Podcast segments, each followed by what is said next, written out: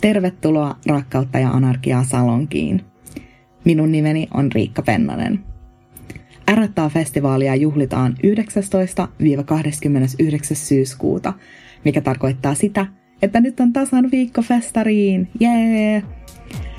R-taan yksittäislipun myynti on alkanut tänään, joten muistathan hankkia liput vuoden parhaisiin elokuviin osoitteesta hif.fi. Tämän jakson teema on taiteen ja aktivismin suhde.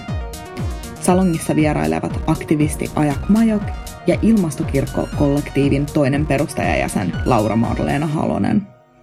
Keskustelemme ihan kohta muun muassa elokuvan vallankumouksellisesta voimasta, ilmastonmuutoksesta ja Black Pantherista. Osallistu keskusteluun somessa. Hashtag rakkautta ja anarkiaa. Jakson lopuksi studiossa vierailee R-taan toiminnanjohtaja Anna Möttölä, joka kertoo siitä, miten festivaali ottaa ympäristöasiat entistä paremmin huomioon myös tuotannossaan. R-festivaali esittää Rakkautta ja anarkiaa Salonki.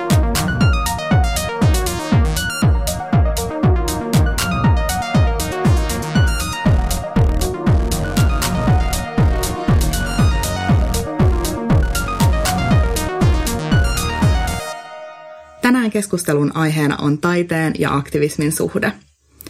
Mikä rooli esimerkiksi elokuvalla voi olla taistelusta ilmastonmuutosta vastaan? Tätä jaksoa nauhoittaessa ihmiset ympäri maailmaa ovat huolissaan Brasilian Amazonin sademetsän katastrofaalisesta tuhosta. Mihin tarinoita, elokuvaa ja taidetta tarvitaan synkkien ja järkyttävien uutisten keskellä? Tervetuloa Rakkautta ja anarkiaa Salonkiin – aktivisti Ajak Majok sekä Ilmastokirkko-kollektiivin toinen perustaja, näyttelijä, esitystaiteilija Laura Marleena Halonen. Hei, kiitos. Kiitos. Mikä teidän oma suhde on aktivismiin ja miten aktivismi tai politiikka on tullut teidän elämään?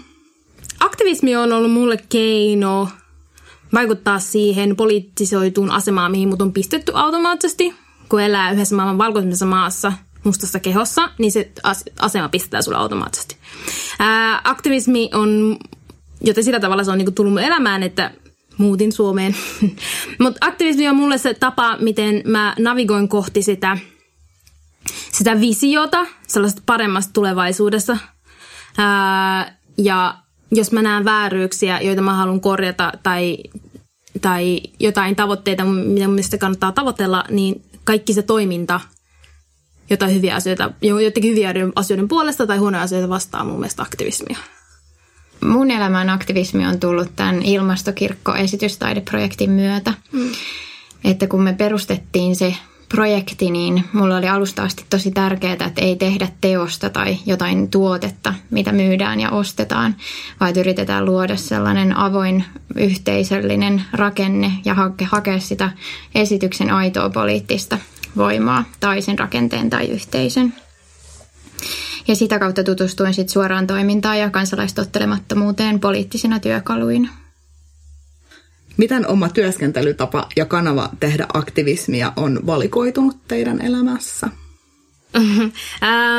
mulla se on valikoitunut niissä paikoissa, missä mä toimin, erityisesti ää, milleniaalina – niin sosiaalinen media on erityisen vahva niin kuin kanava, josta voi käydä keskustelua, ää, erityisesti jos kyse on representaatiosta tai vähemmistöjen oikeudesta. Mutta sitten globaalilla tasolla niin kuin ilmastokriisin vastainen taistelu ää, tai hillitsemisen taistelu, ää, globaalit ongelmat itse niin, kuin niin ikään maailman kansalaisena, niin se, se, siinä mielessä myös sosiaalinen media on tosi vahva.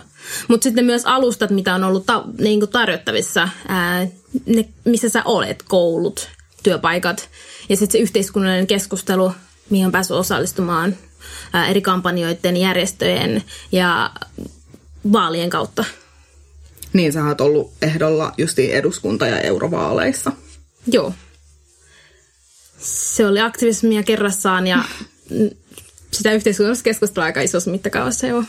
Mä olen tietysti tuun taiteen puolelta ja esitystaiteen puolelta ja näyttelijänä toimin ruumiillisesti ja sitten ehkä aktivismin kanssa mä voin etsiä myös sitä mun ruumiin poliittista voimaa. Että mä voin viedä ruumiin paikkoihin, ja aiheuttaa siellä jonkinnäköistä vuorovaikutusta ja kyseenalaistaa vaikka sen paikan sosiaalisen oikeutuksen tai laillisuuden. Et mä etsin kaikkia keinoja yhdistää aktivismia ja taidetta. Ja mä koin, että mun työhön kuuluu myös tuoda muita taiteilijoita aktivismin pariin ja yrittää luoda sellaisia rakenteita. Että mä luulen, että ne niin kuin aktivismityökaluna ja se maailmankuva, miten asioihin voi suoraan poliittisesti vaikuttaa, niin sitten musta tuntuisi, että taideyhteisö voisi hyötyä siitä näistä työkaluista. Ja toisaalta, että aktivistit tarvis taiteilijoita. Että välillä mä mietin sitä, että mitä maailmassa tapahtuisi, jos kaikki taiteilijat käyttäisivät sen luovan vimmansa vaikka ilmastokriisin vastaiseen taisteluun. Niin mitä siitä seuraisi?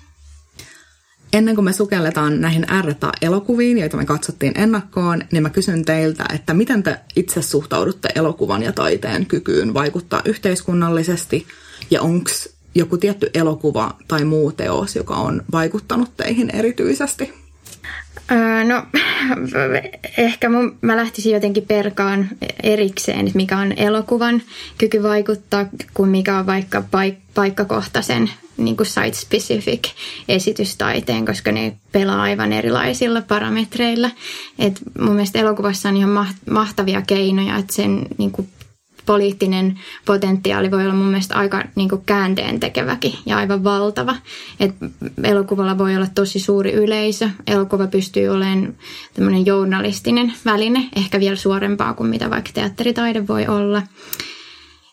Ja sitten taas, että mitä tulee taiteen merkitykseen ekologisen kriisin aikakaudella ylipäätään, niin siitä voisi olla kyllä todella paljonkin puhuttavaa, mutta jos mä sanon vielä noista jostain elokuvista, mitkä muuhun on vaikuttanut, niin, niin mulla itse asiassa tulee mieleen toi The Day After Tomorrow-elokuva, mikä ei ole mitenkään katuuskottava esimerkki, mutta mä oon nähnyt sen pienenä ja musta tuntuu, että se oli mulle jotenkin tärkeä. Mä oon niin säästänyt sen pahvilaatikonkin, missä niitä popcorneja pidettiin. Et mä en tiedä, oliko mä jo avoin tälle ilmastokysymykselle vai herättikö se jopa sen.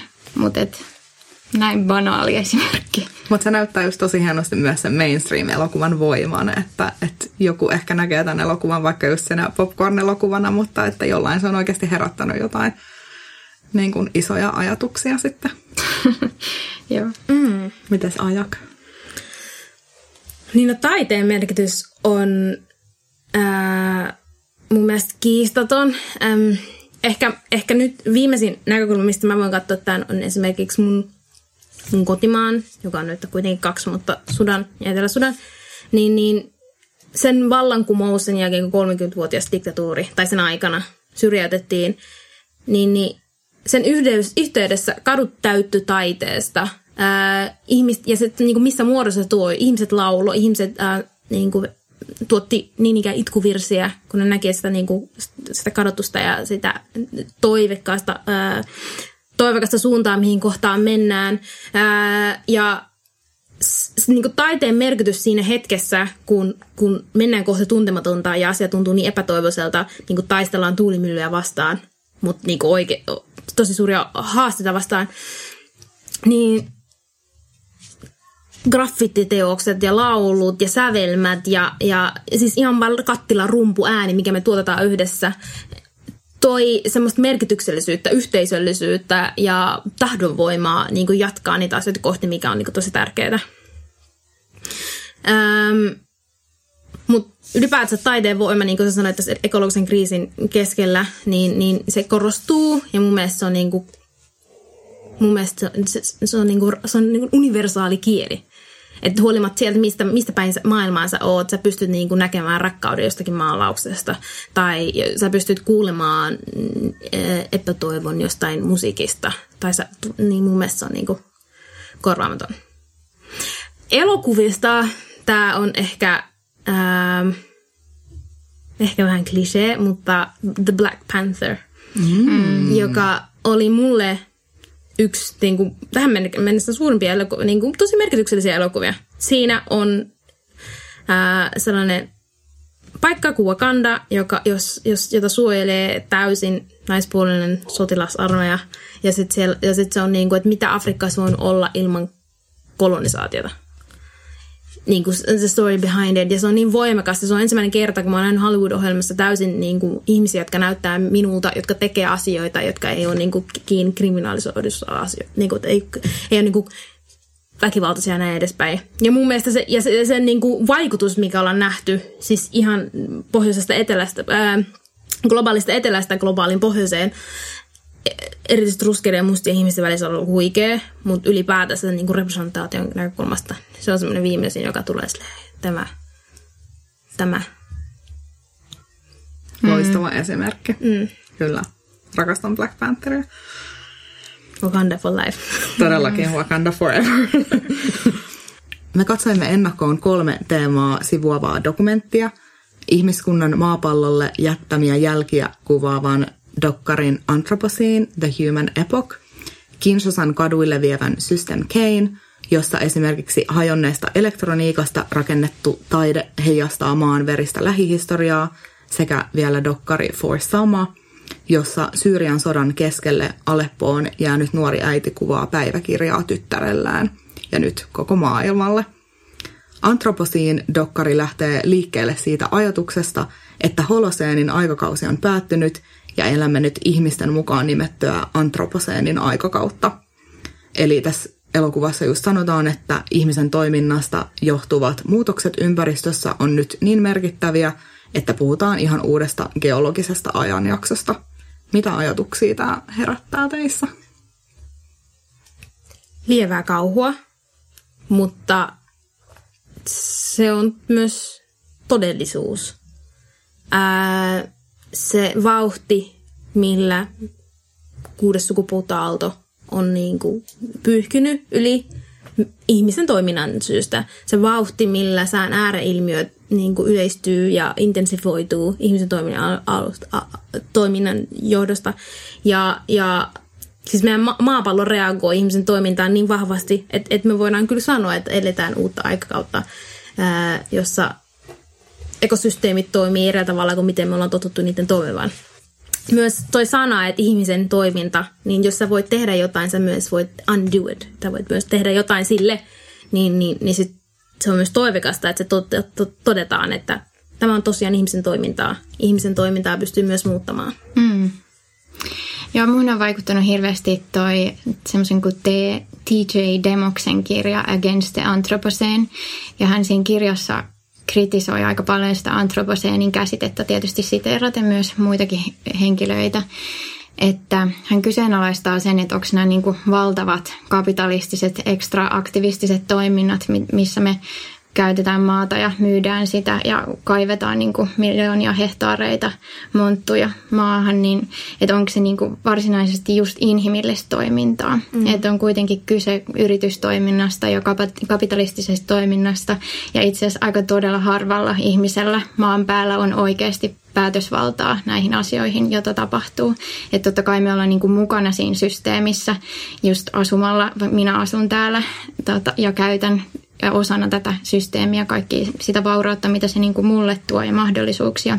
Mutta kuitenkin ne monet asiat on niin rakenteellisia, että mä en edes niin kuin äänestämällä pysty millään lailla vaikuttaa vaikka Suomen valtion tai omistuksiin loppujen lopuksi.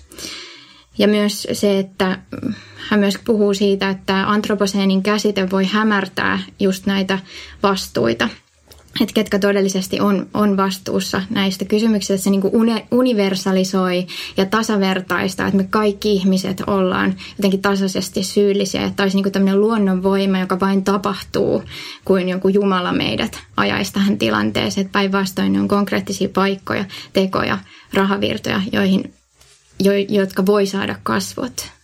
Ja ne on ihan tiettyjä kasvoja eikä mitään niin kuin geneerisiä ihmiskasvoja. Ja vielä just, että se saattaa tasavertaistaa, että ne vaikutukset olisi muka kaikkialla samanlaiset, että se ei todellakaan iske tasavertaisesti joka paikkaan maapallolla. Joo, siis toi on tosi hyvin sanottu, että siitä huolimatta sanotaan yleismaallisesti, että ihmisen toiminta, niin kyllä sen pystyy pinpointaa aika selkeästi, että missä päin maailmaa se ihmisen hiilijalanjälki on tosi suuri. Ja, ja sitten siinä vaikka olisi se sitten maanosa, valtio, niin, niin sitten senkin sisällä pystyy poimimaan yksittäisiä yrityksiä, yksittäisiä ihmisiä, yksittäisiä instituutioita, jotka ajaa tietoisesti jatkuvasti ää, sanoit, kapitalista ahennetta kuluttamista, joka, jolla ei ole niin mitään muuta määränpäätä kuin tuottaa ja, ja mitä tapahtuu sen tuoton niin kuin, saamiseksi on toissijaista. Ää, ja että se vastuu pystyy kyllä lievittämään jollekin tietylle, mutta se, mä, mun mielestä se on tosi tärkeä ajatus, ajatus pitää mielessä, mutta ne seuraukset yleensä on niille olla vähiten vastuuta. Nimenomaan. Joka on, joka on tosi niin kuin, tuota, siinä mielessä häiritsevä, että, niin kuin, että mikä, mikä se ratkaisu on, koska ihmiset, jotka kärsii niistä eniten, alkuperäiskanssa, ihmiset, jotka on valmiiksi valtioissa, joissa kehitys ei ole samaa kuin vaikka täällä, täällä meillä Suomessa, ää, niin, niin maksaa suurimman hinnan, mutta heidän vaikutusvalta on vielä lähestulkoon olematon, Jep. koska siellä ei ole, siellä on vain se kulutus ja siellä on se riisto, mutta siellä ei ole sitä valtaa. Tämä on mun mielestä tosi kiinnostava leffa just siinä, että, että se on toisaalta henkeä salpaavan kaunis, mm. erityisesti se kuvaus, mutta sitten se on niinku samalla tosi järkyttävä, koska se näyttää niin selkeästi just tämän ihmis, ihmiskunnan niinku peru, peruuttamattomien, peruuttamattoman jäljen mittakaavan, tai miten te koittetaan. Niin, no mä kyllä kiinnitin huomiota, että mun mielestä siinä ei ollut ehkä alkuperäiskansoja vaikka ollenkaan mukana. Ja jotenkin tämä on myös sen Demoksen ajattelua, joka, joka muuhun on syvästi vaikuttanut, että samaan aikaan kun me näytetään tämmöisiä ihan valtavia ihmisten tekemiä projekteja, että mitä kaikkea ihmiset on saanut aikaan, niin me tullaan samalla näyttäneeksi ehkä sellaista maailmankuvaa, missä ihminen on jollain tavalla tämän planeetan hallitsija ja vähän niin kuin juhlineeksi sillä mahtavuudella että sillä saattaa olla myös päinvastainen vaikutus. Että mä kuulen ainakin argumentteja, että kyllähän ihmiset on tehnyt mahtavia tekoja aikaisemminkin ja että kyllä tämä tästä vielä ja tulee teknologinen uudistus ja ettei oikeasti ymmärretä sitä, että tämä systeemi ei voi enää millään lailla pelastaa tämän systeemin sisä, sisäisillä keinoilla. Niin silloin kun me kuvataan näitä suuria muutoksia, mitä ihmiset on tehnyt, niin kyllä mä sitä mietin, että kyllä mä itkin sen aikana, kun ne puut kaatu, mutta että onnistuiko se politisoimaan niitä tuhoja, mitä se näytti, niin mä en ole siitä ihan varma. Hmm. Ehkä, ehkä tässä voi miettiä myös samanlaista taiteen merkitystä, että et, onko taiteen määränpää aina saada tuloksia vai voiko se olla perhosefekti, että tulee eka se tunne ja sitten tulee se ajatus ja sitten tulee se toiminta, mutta se ajatus ja toiminta seuraa perässä. Että eka me nähdään tämä tuhoisa ja sitten me ollaan silleen, että wow. Ja sitten myöhemmin ehkä voi tajuta niin kun ne rakenteet, jotka on johtanut siihen tilanteeseen ja ne, niiden rakenteiden purkaminen voi olla sitten se toiminta, joka seuraa. Mm. Tämä palaa ehkä siihen taiteen merkitykseen, että et, et, onko se sitten määränpää luoda välitöntä toimintaa. Mm. Mä ajattelen kyllä just samalla lailla, että, että se ei ole tu- tuotte kauppaa, että sä et voi ajatella, että mä laitan tämän verran politiikkaa mun taiteeseen, mm. niin silloin olisi varmasti tämän verran vaikutusta. Että et ne vaikutukset kaikella meidän toiminnalla, jokaisella kohtaamisella, kaikilla keskusteluilla, mitä me käydään, niin ne on niin kuin mittaamattomat. Että niitä ei voi tosiaan tietää. Laura, sä oot puhunut siitä, että ilmastonmuutoksella ei oikeastaan ole aiheena taidehistoriallista syvyyttä, että se on laajemmin tunnettuna ilmiönä oikeastaan melko nuori. Niin tästä tulee mieleen, että mikä merkitys elokuvalla voi sitten olla tämän uuden kuvaston luomisessa ja justiin vaikka ympäristövaikutusten sanoittamisessa – niin, että kyllä mä ajattelen, että meillä on tosi kova tarve ja kiire saada lisää ku- kuvastoja. Että jos me näytetään just pientä maapalloa kaukaa ja mikä on ollut usein vaikka niin kuin ympäristöaktivismin tämmöisiä kantavia symboleja, niin siinä, siinäkin on semmoinen ongelma, että maapallo olisi joku jossain kaukana tai joku pieni söpö juttu, minkä pitäisi niin kuin pelastaa, mutta me ollaan planeetan päällä koko ajan. Ja mun on ainakin vaikea sitä niin kuin ruumiissa aina ymmärtää, että mun tarvii oikeasti ajatella, että me ollaan täällä maan kohdussa. Ja, ja siitä riippuvaisesti kanssa nämä jääkarhut, että että tämä ei kosketa jääkarhuja, vaan 150-200 lajia kuolee joka päivä sukupuuttoon, niin me ollaan tässä jonossa kanssa pian, pian edessä. Niin mitä se elokuva voi siihen tuoda musta kaiken. Me tarvitaan vaan lisää ja lisää ja lisää taidetta ja lisää kuvastoja, koska näitä kuvastoja ja representaatioita kyllä käytetään niin kuin siellä yrityspuolella erittäin taitavasti ja koko ajan. Niin lisää vaan. Mutta ehkä mä haluaisin nähdä vaikka taisteluja, tai niin mä haluaisin nähdä aktivistien onnisteluita. Meillä vaikka Suomessakin on ollut tämän Dragon Mining kaivostoiminnan yhteydessä, niin on ollut suomalaisia aktivisteja nukkumassa metsässä ja torjumassa tätä niin kuin ympäristötuhoa tulevaksi, mutta me ei tiedetä siitä median kautta. Et esimerkiksi just Rakkautta ja anarkia, Woman at War, joka kertoo tästä naisesta, joka toimi kansalaistottelemattomuuden keinoin, niin, niin musta on hienoa nähdä myös näitä henkilöitä. Että ei pelkästään sitä tuhoa, mutta myös sitä, mitä voi tehdä.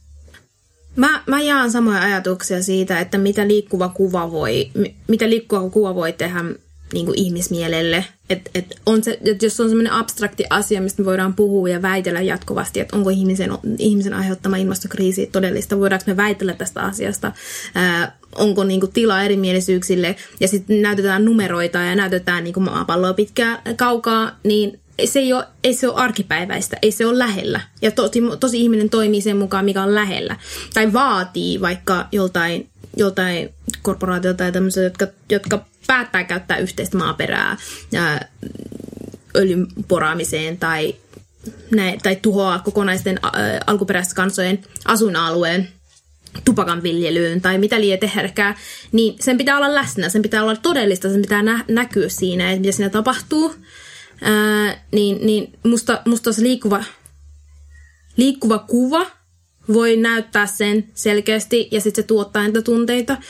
Ja ää, että näkyy, että ne on aitoja ihmisiä nämä aktivistit. Että nyt siinä on, nyt siinä on just tämä, niin että, että, että joskus harvoin on jotain hienoja aktivisteja, jotka tekee jotain, mutta että se niin kuin arkipäiväistetään ja sitten näkyy niitä onnistumisia ja luodaan niitä niin ikään utopioita, mitä kohti joka ikinen tavallinen henkilö voi mennä. Mm. Ja sitten niitä utopioita, mihin myös todella paljon niin kuin kontri- ilmastokriisin kontribuutioita antavia, antavat tahot voi niin kuin nähdä, että hei, muita vaihtoehtoja on. Mustakin tuntuu tosi tärke- tärkeältä toi aktivismin normalisoiminen, mm. koska tietenkään se ei ole valtavirta median eduksi yrittää kuvata näitä aktivisteja, vaan että se on marginalisoitua toimintaa. Koska se on pelottavaa ja vaarallista ja haastavaa. Mm. Se haastaa sen normin. Niin. Tästä olemassa olevat instituutit, jos olemassa olevia instituuttia haastataan, niin sitten niin jotain uutta pitää tulla tilalle. Se uusi on aina tuntematonta. Ja sitten se tarkoittaa sitä valtuusuhteet muuttuu, niin sitten on niin kuin, sillä on aika iso vastavoima. Mutta loistava asia taiteissa on se, että ei tarvitse pelaa niissä raameissa. Niinpä mä tarviin joka päivä ja joka viikko jonkinlaisia muistutuksia, että mä pystyn olemaan ekokriisiytyneenä ruumiina tässä maailmassa, koska mäkin heti arki tulee ja sitten alkaa ajatella jotain muuta. Että meillä on niinku psyk- niinku ihan meidän psykologisetkin voimat meissä yrittää torjua niin kuin defenssien keinoin sellaisia asioita, jotka uhkaa meidän koko maailmankuvaa. Niin, että miten pysyy yhteydessä siihen totuuteen, niin se ei ole yksi leffa, vaan niitä tarvii olla satoja. Ehdottomasti. Niin, jotenkin toistojen vahvuus. Näin no. mä ajattelen. Ja se on ollut meidän itse asiassa ilmastokirkon perustamisen niin kuin yksi lähtöajatuksista, kun mä katsoin jotain dokkareita ja sitten mulla oli aina sen jälkeen hetken semmoinen kirkas olo ja elämä asettu mittasuhteisiin ja prioriteetit meni, että mä tiedän, että mihin mä haluan mun elämän käyttää, että se meni ihan semmoiseen elämän tarkoitukseen asti se niin kuin dokkarin katsomisen kokemus, mutta sitten just se alkaa hautautua viikon mittaan, niin mä halusin, että joka sunnuntai olisi semmoinen oikein ilmastosaarna, että mä oikein saarnattaisiin niin kuin pers- persuksiin asti, että mikä on tärkeää. Mutta tota, sitten kävi myös selväksi, että joka sunnuntai tota, kun yleisötilaisuuden järjestäminen ei ole ihan mm. kahden ihmisen juttu. System K-dokkarissa taide nähdään resistanssina, selviytymisen keinona ja vaikka esimerkiksi tapana käsitellä traumoja – mitä ajatuksia tämä dokkari ja sitten just kinsasalaisten tapa tehdä taidetta herätti teissä? Hmm. Siis yksi haastattelu sen sanoi ihan suoraan, että et, et, et tämä regime, Kinshasa valtaa pitävät tällä hetkellä niin pyrkii pitämään meidät hiljaa. Sanoo, että ette voi tehdä tämmöisiä taidetta, että luotte vandalisoita ja niin van, van, radikaaleja ajatuksia, pistätte ihmisten päähän propagandaa ja saatte ihmiset toimimaan tavalla, mitä me ei haluta. Ja se, että, että ihmiset, niin kuin se mitä on, joka voidaan nähdä just jossain niin kuin kierrätysroskana, niin siitä luodaan jotain uutta, joka antaa siinä hetkessä niin kuin palo, niin kuin paloa tai semmoisen tunteen, että niin kuin mä voin, mä, mulla on nyt katto, jonka alle mennä, mutta mulla on tää, mulla on niin kuin nyt nämä, mitä mulla tässä on, mitä tässä ympärillä on. Ja mä teen jotain tästä, millä mä haluan saada jonkun, mulla on joku ääni, mulla on joku, mulla on joku kuva, minkä mä haluan jakaa. Ää, siis, mulla vaan tuli semmoinen ihmismielen voima, että kuin, kuin, paljon siinä, kuin paljon siinä on valtaa. Mitä ajatuksia sulla oli? Tässä pysyä sulta, mitä ajatuksia sulla oli siinä? No toi oli, mulla kanssa tuli mieleen se, että tavallaan jos rajoitetaan vaikka sananvapautta, Joo. niin sitten ne oli silleen, että tätä te ette voi kuitenkaan ottaa meiltä, että että jos mennään niin taiteen keinoin eikä jonkun vaikka niin suoraviivaisen aktivismin kautta, niin tavallaan sitä, sitä ei pysty sensuroida niin helposti, kun se on niin tavallaan symbolista, mm. se taide. Mulla, siis, joo, just toi, ja mulla tuli takaisin aina se, se universaali kieli siitä, että aina kun halutaan rajoittaa ihmisten vapauksia, niin, niin kuin historian saatossa, niin aina niin kuin semmoiset paikat, missä ihmiset savottaa paljon ihmisiä, niin kuin radio tai kirjoit, painettu asia tai niin kuin, että minkälaista taidetta saa tehdä, niin se on se, mikä pistetään eka niin kuin, tosi tiukan hihnan alle, joka mietitään, että eihän se tapahdu, harvoin se tapahtuu instituutioiden sisällä. Harvoin se tapahtuu niin kuin, ää, paikoissa, missä on, niin kuin, nähdään, että siellä valta niin ikään piilee. Mutta sitten kun ihmiset tekee tämmöistä katutaidetta tai siellä, missä ne on, niin, niin se saa tuommoisen tosi vahvan reaktion, niin sitten mun mielestä se vaan niin kuin vahvistaa sitä, että, että samaa sama niin ikään taidepropagandaa, mitä tehtiin vaikka täällä lännessä toisen ensimmäisen maailmansodan aikaa, sitä tehdään samaan aikaan niin kuin Kinshasassa, ja saa tismalleen samat reaktiot. Että kuin voimakasta se sitten, niin kuin, kuin voimakasta se on. Joo, se oli kyllä hurja nähdä, miten vaaralliseksi se taideesitys koettiin. Et, että tota, että ihmiset pidätettiin tässä dokkarissa pelkästään sen esityksen katsomisesta. Mm. Että se on niin vaarallinen väline vaatia perus, vaikka perusoikeuksia niin kuin vettä ja sähköä, että pelkästään sen katsominen on niin kuin syy pidättää. Ja ehkä mua jännittää tää, sanoa tätä, koska mä pelkään, että mä sanon niin kuin jotenkin väärin tai... Ähm, mutta semmoinen ajatus mulla tuli siinä, kun mä katoin sitä, että kun tämä yksi henkilö sanoi, että hänen pitää joka aamu herätä ja löytää vettä ja ruokaa ja sitten tehdä vielä taidetta, että niin, että sit jos ei ole mitään muuta kuin se taistelu niistä perustarpeista, niin sit voi olla vaan ta- että voi olla taide. Että on ainakin se taide sitten. Ja sitten joskus tuntuu, että tämä niinku tämän tuhoavan kapitalistisen järjestelmän täyse- täydellisen toisessa päässä niinku pullamössä taiteilijana, niin sitten joskus jos makaa omassa huoneessaan eikä tiedä mitä voisi tehdä ja ahdistaa niin paljon, että ei pysty edes itkeen, niin silloin sulla on edes se taide niin kuin sen saman janan toisessa päässä. Tämä on ehkä hyvä aasensilta tähän For Samaa leffaan, koska siinä on just vähän samantyyppistä just resistanssi ja vastarinnan teemaa. Eli tässä elokuvassa tämä ohjaaja, kuvaaja, toimittaja Vaad al-Kateb ja Aleppoon sodan keskelle näyttääkseen maailmalle sitten tämän sodan hinnan. Että tämä leffa on samalla niin kuin erittäin henkilökohtainen, mutta samalla justiin näyttää vaikka meille täällä Suomessa sitten että minkälaista se on se elämä siellä keskellä sotaa ja minkälaista se on, kun sä oot siellä sun, sun rakastamien ihmisten kanssa ja toisaalta haluat niin kuin, niille vaan turvaa, mutta sitten toisaalta haluat myös jäädä sinne niin kuin, taistelemaan ja näyttää maailmalle, että mitä oikeasti tapahtuu.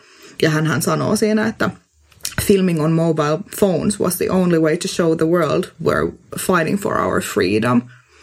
Tässä niin kuin kaiken sensuurin keskellä. Minkälaisia ajatuksia sulla, Laura, nousi? Sä katsoit myös tänä aamuna tämän elokuvan. Joo, mä katsoin tänään. Me ollaan molemmat vähän hajalla. Joo, siinä jotain ihan kymmenen minuutin kohdalla vaan alkoi hanat aukeet, mutta tarvitsi vaan niinku ulvoen itkeä ja oikeastaan itkin sen koko kaksi tuntia, että mä en oikeastaan tiedä, onko mun ajatukset ehtinyt laskeutua kovin niin kuin, sanotettavaan muotoon. Meidän pitäisi kaikkien nähdä tota, ja mä oon vihanen, että mä en vuonna 2016 tiennyt, että tämä sama tapahtuu. Tai tiesin, mutta mä en niin kuin, nähnyt tota elokuvaa telkkarista koko ajan. No se, se oli musertava lause siinä elokuvassa, kun tämä päähenkilö sanoi, että me emme olisi ikinä uskoneet, että maailma antaisi tämän tapahtua Aleppolle. Kyllä. Mm. Ja siinä mä koin olevani mukana osallisena siinä dokumentissa. Antroposiin elokuvassa sanotaan, että kun tunnustamme valtamme ja määrittelemme sen uudestaan, muutos voi alkaa. Oletteko te samaa mieltä tästä asiasta? Mä, yksi mun kollega Belgiassa on muotoillut ton saman ajatuksen sillä lailla mulle ymmärrettävää muuta voisi olla jonkun toisenkin ajatus, mutta hän sen mulle sanoi, että hän sanoi, että, äh, että hän oli ollut joogatunnilla ja opettaja sanoi, että name the change and then see it happen, niin sitten mä oon yrittänyt kun koko ajan miettiä just tänne, että, että, että haluaa, että sillä taiteella on vaikuttavuutta, mutta jos menee pelkästään sen, että mikä se vaikuttavuus on, niin saattaa menettää jotain semmoista emotionaalista voimaa, mitä se taide voisi mikä sillä taiteella on, niin sitten mä oon kääntänyt sen itselleni sillä, että name the change you want to see in the world and then engage to it. Että mä yritän koko ajan olla sen asian äärellä. Mm. Mulla on niinku, ristisriitaisia ajatuksia niinku nyt saada mun ajatukset tämän niin kuin lauseen ympärille näiden elokuvien jälkeen, jossa elämä on niin kuin joka, jokaisella niin paljon erilaista kuin täällä. Että mi, missä spektreissa puhutaan sit vallasta, mitä pystytään tunnistamaan. Ää, mutta mutta jo, joo. Kyllä mä, kyllä mä niinku, tuossa on niinku ajatuksen poikasta. Ää, ja että pystytään tavoittelemaan jotakin tai pystytään tunnistamaan, pystytään muuttamaan jotain, niin pitää tietää, että mitä me halutaan muuttaa ja mihin suuntaan me halutaan muuttaa se. Mutta sitten toi lause myös tulee tosi henkilökohtaisesti, että tunnista oma valtasi, että jos sä oot niin kuin, sanot loppuun, että mä en usko, että maailma olisi voinut antaa meille tapahtua näin. Ja sun valta oli, että sä pystyt kuvaamaan sun pu, niin kuin omalla puhelimella niitä, niitä asioita, mitä tapahtuu sun arjessa – ja ladata videot YouTubeen tai Joo. myöhemmin tehdä elokuvan sitten niistä. Joo, ja jakaa se meille muulle maailmalle. Ja sä tunnistat sen, okei, okay. sä oot muuttanut jo maailmaa ja se on loistavaa. Onko se sitten niin kuin samassa mittakaavassa täällä?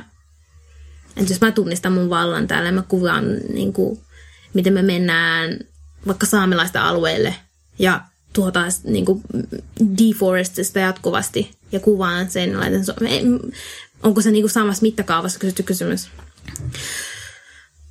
Mutta mä jaan sen idean siitä, että jotta muutosta voi tapahtua, pitää tietää, mihin, koht- mihin suuntaan muu- muutos tapahtuu. Mi- mitä halutaan muuttaa ja mikä on se vaihtoehto, mikä halutaan siihen. Ja se vaatii semmoisen tietyn, nähdään, mitkä, mitkä vallat, minkälaista valtaa kenelläkin on ja miten sitä voi kollektiivisesti käyttää hyödyksi. Niin ja just tässä, eikö nimi on Vaad, tämän päähenkilön nimi, Kyllä. niin hänen valta tai mitä, mitä se yhteisö siinä teki, että oli paitsi informoi siitä ulospäin ja että Hazam oli, lääk- oli lääkäri, että se oli hänen niin kuin, jotain, mitä hän pystyi osas harjoittaa siellä, mutta se valta, mitä he niin kuin, harjoitti, oli se, että he ei suostunut lähtemään siitä kaupungista eikä niistä rakennuksista.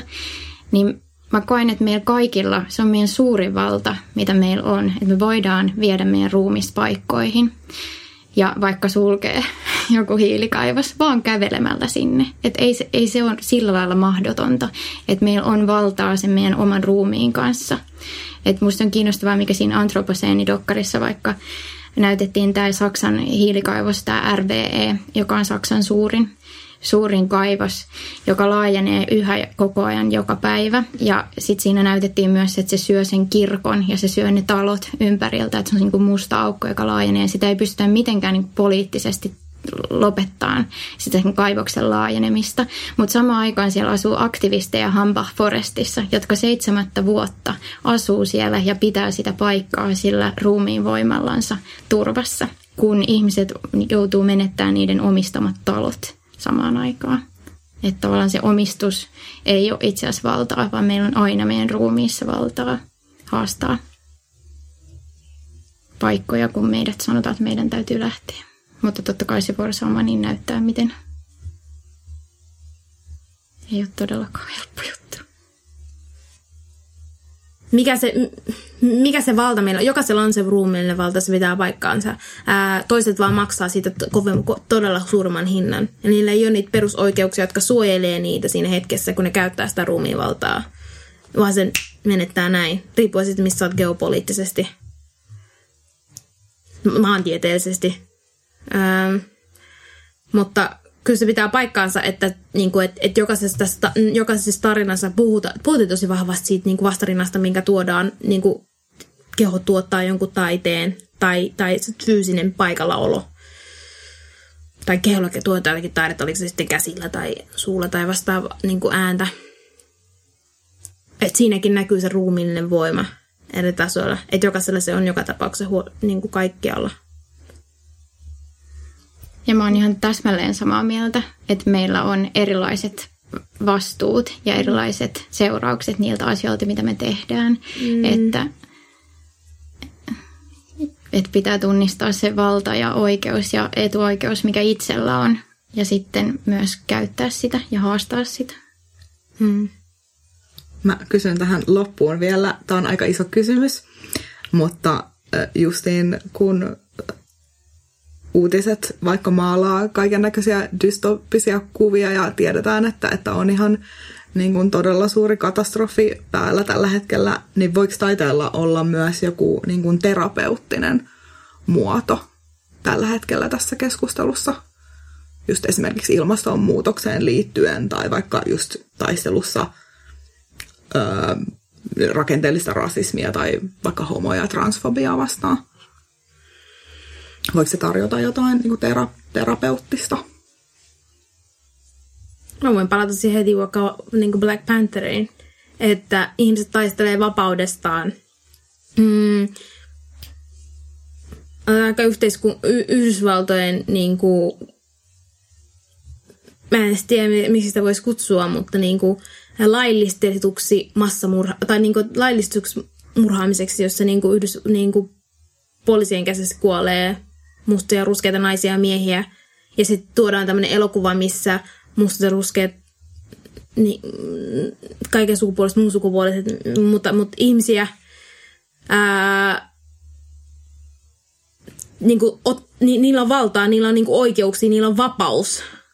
Ja sitten elä, niin kuin, et, et, et siinä, siis sen näkeminen vaan niin epätoivossa ajassa. Ää, on alueita, missä taistellaan puhtaasta vedestä, tai siis niin kuin, ei vaan tarvitse olla enää se yhteiskun, Yhdysvalloissa, mutta ylipäänsä globaalisti, missä niin kuin, ihmisillä on eri taistelut ja sitten näkee tämmöisen niin kuin, minut, en minä konkreettisesti, mutta minä, mä näen jonkun, jotain tuossa samaa kuin missä, mitä minussa on. Kyllä se antaa semmoisen semmoisen tavoitteen, että et, et tämmönen, joku on pystynyt unelmoimaan tämän ja tekemään tästä elokuvan. Miksi me ei pystytä unelmoimaan tätä ja tekemään tästä todellisuutta? Niin se mun mielestä se voi antaa sellaisen voiman. Ää, kun puhutaan vaikka rakenteesta rasismista. Niin, sä kysyt siitä terapeuttisesta voimasta. Niin mulle se ympäristöahdistus on hirveän hankala sana, koska mä en tiedä, että, tai mä pelkään sitä, että se jotenkin diagnosoidaan ja että se olisi joku poikkeustila, mistä pitäisi parantua, että meidän pitääkin kokea ympäristöahdistusta ja että mun mielestä meidän täytyykin olla surullisia ja kauhuissaan ja epätoivoisia ja ne ihmiset, jotka ei koe näitä tunteita, niin on, on ehkä huonossa paikassa elämässään suhteessa tähän niin totuuteen niin, että mikä se terapeuttinen hetki siinä sitten on. Että mulle, musta tuntuu hyvältä, kun mä näen, että mikä on totta ja olla yhteydessä siihen totuuteen, koska mun arkipäivässä mä näen kauppoja ja kännyköitä ja mainoksia ja se, se saa mut voimaan pahoin. Niin siinä on jotakin puhdistavaa. Mutta sitten pitää ehkä määritellä jotain, mitä terapeuttinen tarkoittaa. Että varmaan se on jotain katharttista sitten. Mm. Mutta mä en tarkoita sitä, että siitä pitäisi niinku puhd- että se olisi millään lailla niinku puhdistava kokemus, että mä voin sitten jättää sen jälkeeni, vaan päinvastoin, että se on muistuttava ja äärellä pitävä kokemus. Eikä se tee mulle hyvää oloa, vaan se tekee jotenkin oikein olon. Mä tiedän, mikä on oikein. Niin mä tykkäsin sanoa, että ei siitä välttämättä tule hyvä olo, vaan oikea olo. Ää, että et, et, joku terapeuttinen joku euforia, joka niinku aiheuttaa semmoisen out of sight, out of mind, joka on helposti se, mitä ehkä voidaan hakea. Vai onko se semmoinen, että itse asiassa tämä asia, mitä me kuutellaan utopiana, ilmastokriisin ratkaisemisen tai rakenteellista syrjimisen poistaminen tai vastaavaa, niin se on se oikea asia, että, että, että nämä, tunteet, mitkä, nämä tunteet, mitkä aiheuttaa mulle ää, ahdistusta tai nämä, nämä asiat, mitkä aiheuttaa mulle ahdistusta, on syystä aiheuttaa mulle ahdistusta ja se, se kuuluu olla näin ja sitten meillä on mahdollisuus tehdä se oikea asia. Tämä on painajaisuni niin. Et, ja tämä on totta. Et me ei voida sanoa itsellemme, että mitä kauhuelokuvassa voi sanoa, että onneksi tämä ei ole totta, vaan tämä on totta ja tämä tapahtuu nyt. Niin. Että ehkä se, niin kuin mikä vaikka jonkun terapian tai psykoterapian tarkoitus on, on saada ihminen toimintakykyiseksi, niin ehkä sillä lailla se on terapeuttista, että se saa toimintakykyiseksi ja to- tahtotilaan.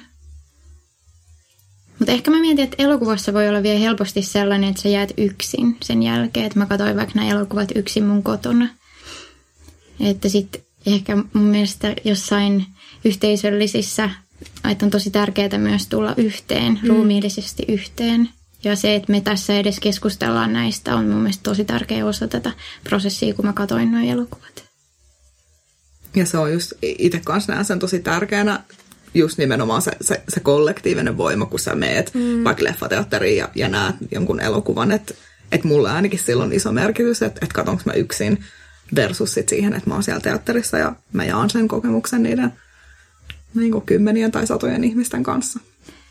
Joo, pakko vielä sanoa, että yksi mun professori sanoi aikaisemmin, että elokuvateatterit on rakennettu sillä lailla, että sä poistut sieltä salista suoraan kadulle sen takia, että se on niin vaarallista poliittisesti, että ihmiset tulee takaisin siihen aulaan ja kerääntyy yhteen tilaan valtavassa mm. tunnetilassa, että ne täytyy äkkiä saada hajaantumaan, koska siinä on niin kuin semmoinen poliittisen sytykkeen voima tai vallankumouksen voima. Niin se kiinnostaa mua teatterissa, joka perustuu siihen, että me ollaan kuitenkin yhdessä, että miten saisi sen sytytettyä. Hmm. Energia on tarttuvaa, energiassa on voimaa.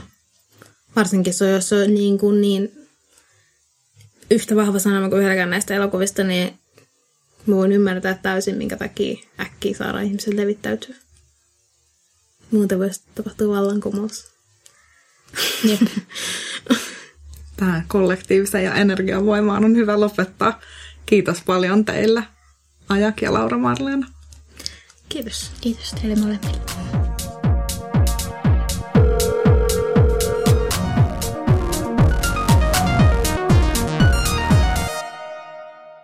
Moi Anna. Moi Riikka.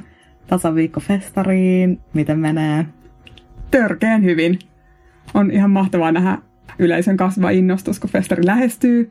Ja me ollaan niin iloisia, kun päästään jakamaan nämä kaikki hienot elokuvat ihmisten kanssa, kun on taas pitkä vuosi tehty tapahtuma eteen töitä. Nyt on se H-hetki. Mitä elokuvaa sä itse odotat eniten festarilla? Kun kysyt tänään, niin odotan Ten Things I Hate About You teinileffaa. Miksi Ten Things I Hate About You on sun valinta? Koska Shakespeare ja Heath Ledger ja Ysärteini. Ymmärrän, ymmärrän. Me ollaan keskusteltu tänään aktivismista ja ilmastonmuutoksesta – Teema näkyy vahvasti äärettään ohjelmistossa ja erityisesti Pelastetaan maailma teemasarjassa, josta keskustelimme aikaisemmin tänään. Mutta miten festivaali osallistuu ympäristötyöhön tuotannollisella puolella? No maailman parantamisen ja sanoisin jopa maailman pelastamisen eetoshan on ääretään DNAssa. Ja tänä vuonna me ollaan pohdittu ja työstetty paljon sitä, että miten me voidaan tehdä tästä festivaalista tapahtumana ja tuotantotavoiltaan ekologisesti kestävämpää. Ja tämä on tietysti sellainen prosessi, joka on jatkuva ja siinä voi aina parantaa. Esimerkiksi tänä vuonna me ollaan vähennetty autojen käyttöä festivaalilogistiikassa. Me ollaan siirrytty viestinnässä yhä enemmän painotuotteista verkkoon, tällaisia asioita. Käykää muuten, muuten tsekkaamassa ää, Ärrattaan median artikkelit osoitteessa hif.fi, jos ette ole vielä käynyt näitä lukemassa. Ja Ärratallahan on tänä vuonna käytössä myös ympäristölipputyyppi. Joo, tää, tällä me tarjotaan myös yleisölle mahdollisuus osallistua ympäristötyöhön Ärrataan kautta sillä tavalla helposti. Eli voi ostaa ympäristölippuja, niitä on siis myynnissä sekä yksittäislippuihin että meidän sarakortteihin. Kaikissa niissä on siis tämä ympäristölipputyyppi käytössä. Ja näiden tuotosta sitten osa lahjoitetaan Baltic Sea Action Groupin Itämeren suojelutyöhön ja Luonnonperintösäätiön metsien suojelukampanjaan. Ja sitten me ollaan tosi iloisia siitä, että R on itse asiassa ensimmäisenä leffafestarina mukana Helsingin kaupungin My Helsinki-sivustolla tässä just vasta avautuneessa Valitse vastuullisemmin palvelussa. Se on palvelu, joka auttaa helsinkiläisiä ja täällä toki vierailevia löytämään tästä kaupungista ekologisesti ystävällistä tekemistä ja palveluita. Ja meitä tämä prosessissa mukana olla auttaa sitten just tekemään tästä meidän tuotannosta ympäristöllisesti vastuullisempaa. Hienoa. Podcastin voi tilata muun muassa Spotifyn, iTunesin ja Apple Podcastit ohjelman kautta. Ja vinkatkaa myös kavereille ohjelmasta. Kyllä. Kiitos Anna. Kiitos Riikka. Kiitos kuuntelijoille. Ensi viikkoon ja kohti festaria. Jee! Jee! R-festivaali esittää Rakkautta ja anarkiaa Salonki.